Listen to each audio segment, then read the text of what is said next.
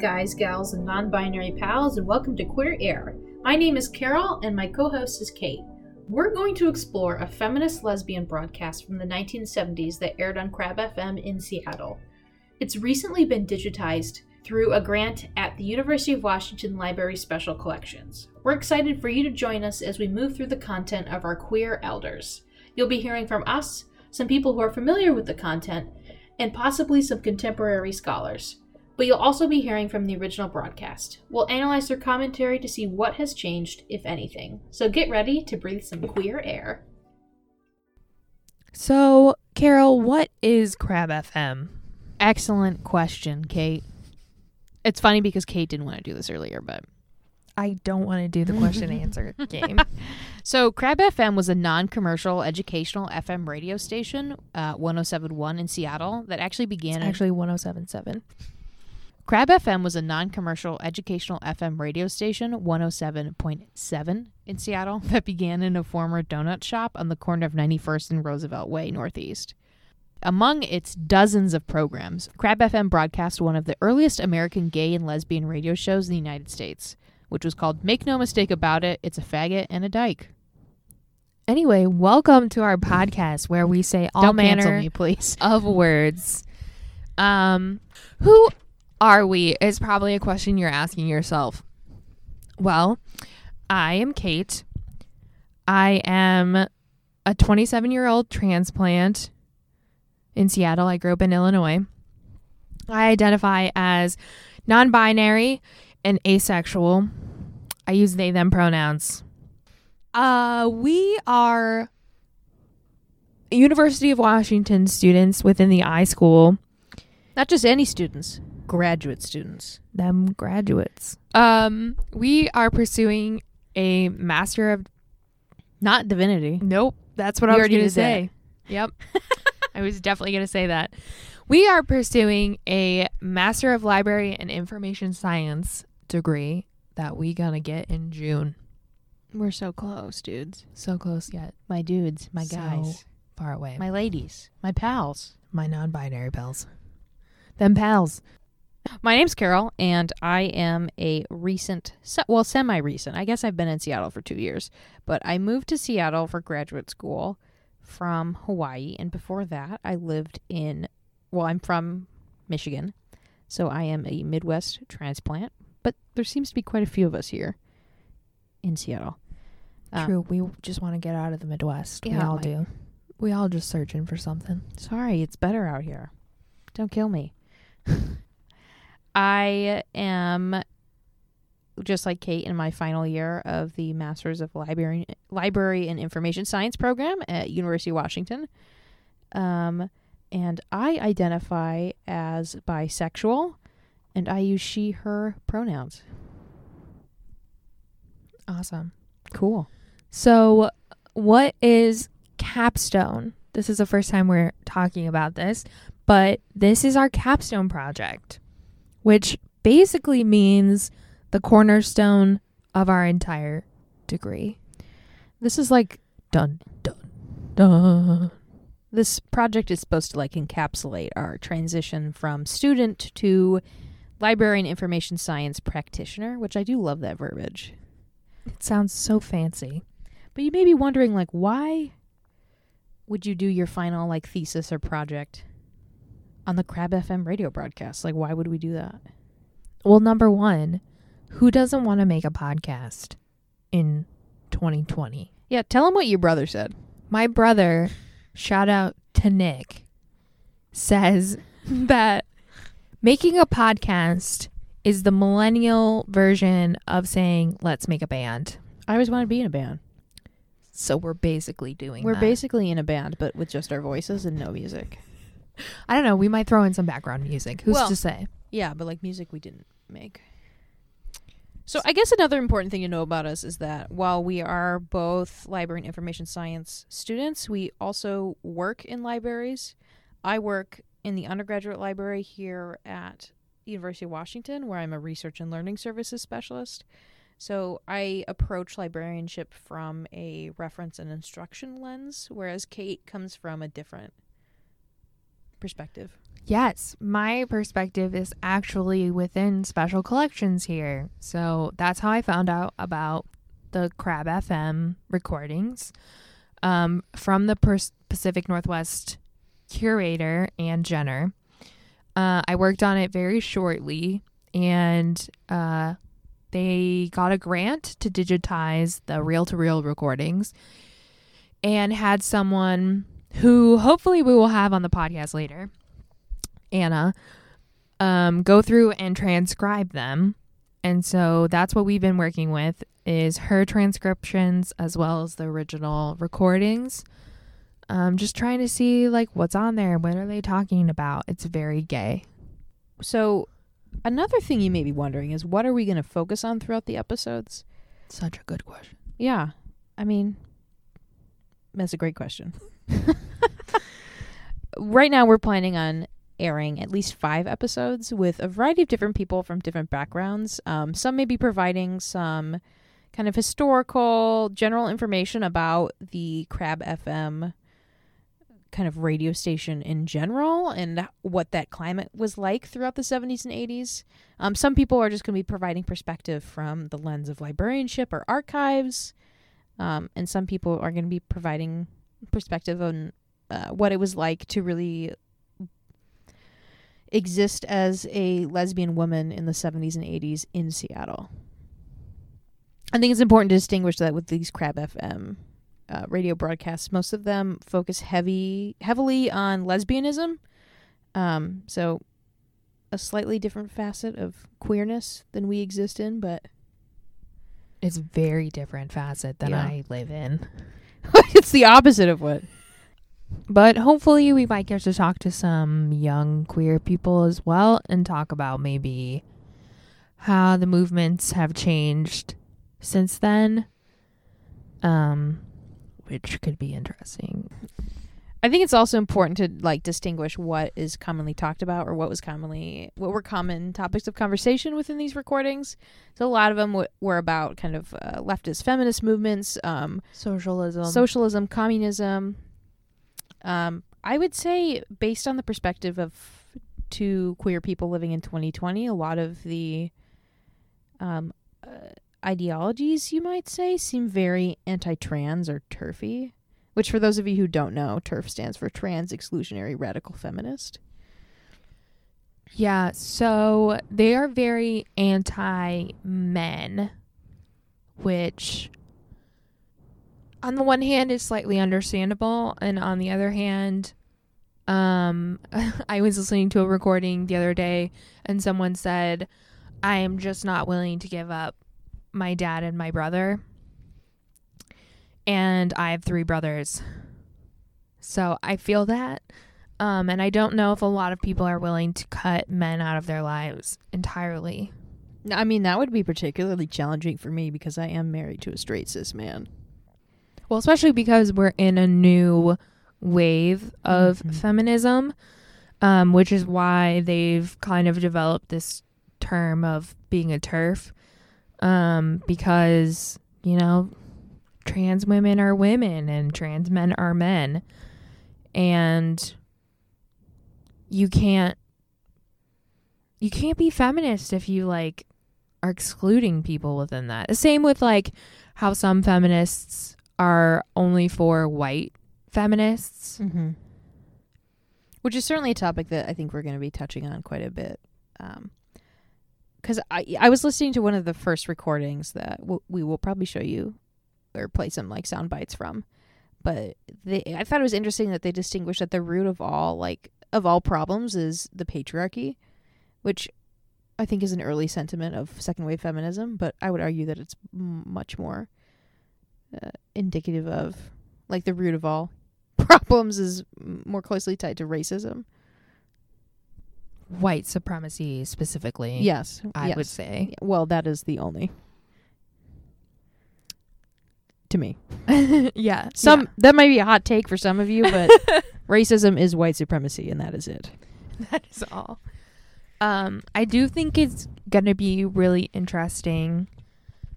Um, because I've been listening to some of the recordings and like they have some hot takes on some stuff like that women shouldn't be making money off of other women or like lesbians shouldn't be making money off of other lesbians um which is interesting and i think it's like a very socialist view and i kind of wonder how it evolved as it goes on.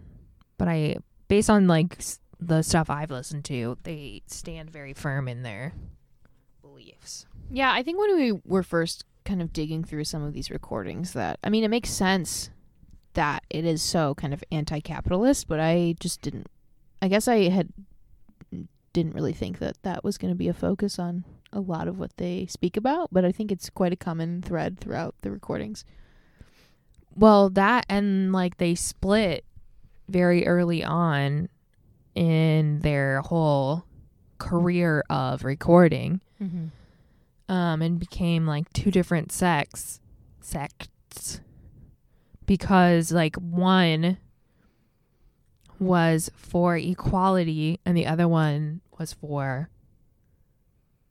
bringing down the man and by the man like literal men Yeah. and the patriarchy Mm-hmm. Yeah, there's very interesting dis- um, distinctions between the split of the KRAB FM um, station, I guess you could say, which this will probably be talked about fully in our second episode.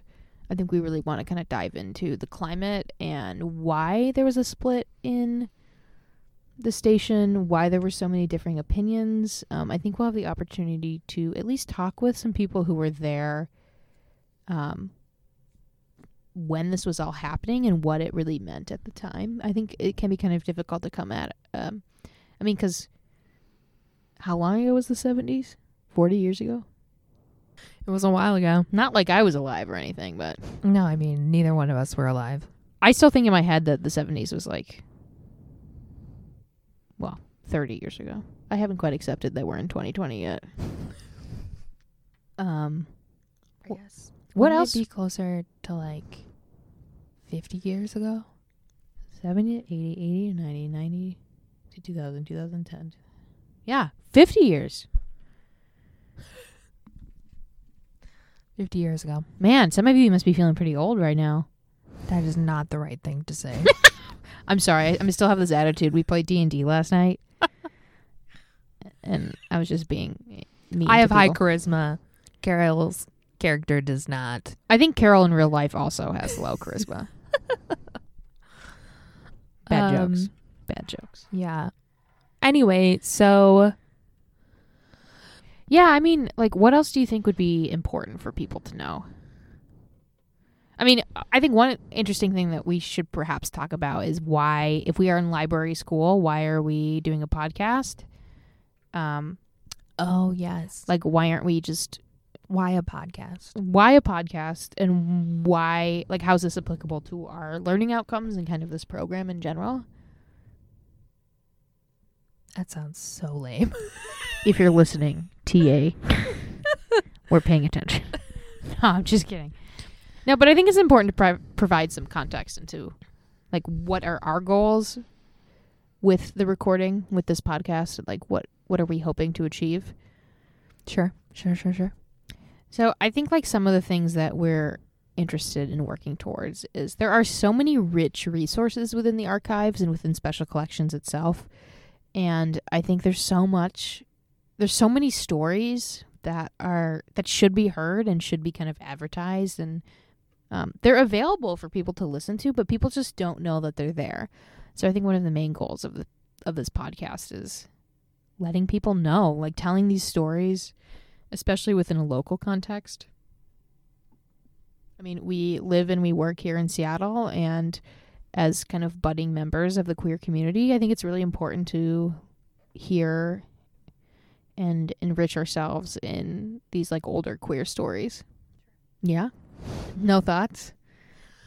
Um, I think for me, the podcast, well, not only because it's a great format in this day and age to get information out, because it's usually a free service, so like anybody can listen to it. It's so versatile. Um, you can listen to it wherever, whenever. Um, but it also is a really cool way to allow people to experience new things that they might not have thought of before. And also, just like who doesn't love a super gay podcast to listen to during your commute? But what's really cool is so these reel to reel recordings, which is like old tape that like nobody really has a way to listen to in their original format. Mm-hmm. We're just sitting in the basement of special collections because like they wanted to get it digitized but didn't have the money. Like it takes a lot of time and resources to digitize things like this. Like there were hundreds of tape tapes, like physical tapes. And when you don't have anywhere to listen to them, they just kind of sit there and collecting dust, which is really sad. Um, so once they got the grant and they were able to digitize them, it's like now you've basically just moved information from one space to another. Mm-hmm. But like, what are you going to do with that information? Mm-hmm. And I think one of the issues that special collections runs into is that nobody knows where it's located, mm-hmm. how to utilize it like they would a regular library, and kind of feel like they're not allowed to go there because it's special. It has special collections. And what does that mean? Yeah, I think that's one of the interesting things about our choice of kind of medium and podcasting is that it can be, I think, generally a little bit more accessible than some other methods of sharing. And I think we also want to kind of showcase that the stuff that are in these archives and these special collections, like they are for everyone. And there are stories there that, you know, like you're welcome to be there and hopefully by showcasing some of that stuff through this more accessible method you people won't have this kind of idea that it's just for like really important old white men to go into not only that, but to think about a lot of people assume that special collections is only for traditional research. yeah mm-hmm. And if you think about it, like we are doing research and sharing it in a different way, Mm-hmm. that like we're not writing a paper, we're not like going to go to a conference, but we are going, like, we have listened to the old recordings, like, we've learned things about the people in them, and then we're going to like share that information with you. But Mm-hmm. it's not just a way, like, we're not just like giving you the link to the recordings on the special collections website through CONTENTdm and saying like, "Oh, you should listen to these." Like we're giving you a new way to look at the information and maybe it'll spark like your own desire to listen to the recordings in their in their whole form instead of in chopped up bits like we're to give them to you. yeah. I think it, we should also have a disclaimer that um there may be some even if we decide not to swear like me reading the the title of make no mistake about it. I don't know if we need to like warn people that. Um we're queer people and we take back words that have been used in derogatory ways. um so you might hear words that like makes you a little uncomfortable. and some of it may also be in the original recordings as well Yeah, they definitely say things like you're not allowed to say shit on air, but like they say it a lot. mm-hmm. So, and they also use words like faggot and dyke, um, and things like that. So you like that's gonna be happening. Yeah. And um, something that was brought to our attention is to talk about the word queer. Um, it's 2020, and most people in like the younger generations tend to use the word queer as an identifier, which we know was once used in a derogatory manner, as was like gay when people were like, that's so gay. Like, okay. Um, but queer is definitely one of those things that has been taken back. and We now use it as an identifier to like an all encompassing thing. We don't think of it as a bad word. Mm-hmm. Um, so you're gonna hear it a lot, and you're gonna have to get comfortable with that because we are queer and we're here and we're crushing it. Hopefully. We are doing that. Yeah. I mean, I think it's also important to note that we are both white. So we are coming at this from a white perspective. I don't really have anything else to add to that, but like, yes, we are very white. in case you hadn't, you can't see me, but I am very white. Yes, so we are both white, and we hope that we will do intersectionality well, but we're There's always work to be done, there's you know? always work to be done. And we are by no means the expert on anything. Right, true. I have a degree in religion prior to this, so I literally do not have the authority on any of that. Yeah, I mean, I have a undergraduate degree in psychology, so that doesn't mean anything. um I think it's just important for listeners to really understand who we are and the perspective that we're coming from because I wouldn't really want you know to have any misconceptions about our background and why we're doing this. I don't that doesn't make any sense, but We're just a couple of people in our 20s making a podcast for school. We're by no means experts on these recordings, the people in them, or the issues that they discuss, mm-hmm. but we're going to give it a go in our own discussion. But some of the people that we may talk to are much more equipped to have more in depth conversation about these recordings. And I would argue are pretty much the only experts out there about these specific materials. Maybe. Sure. I don't know. I don't know if we can make that claim. Thanks for listening to this introductory episode of Queer Air. Be sure to check out our podcast website, which will be linked in the description. We'd love to hear your thoughts on this episode, and please feel free to share with a friend.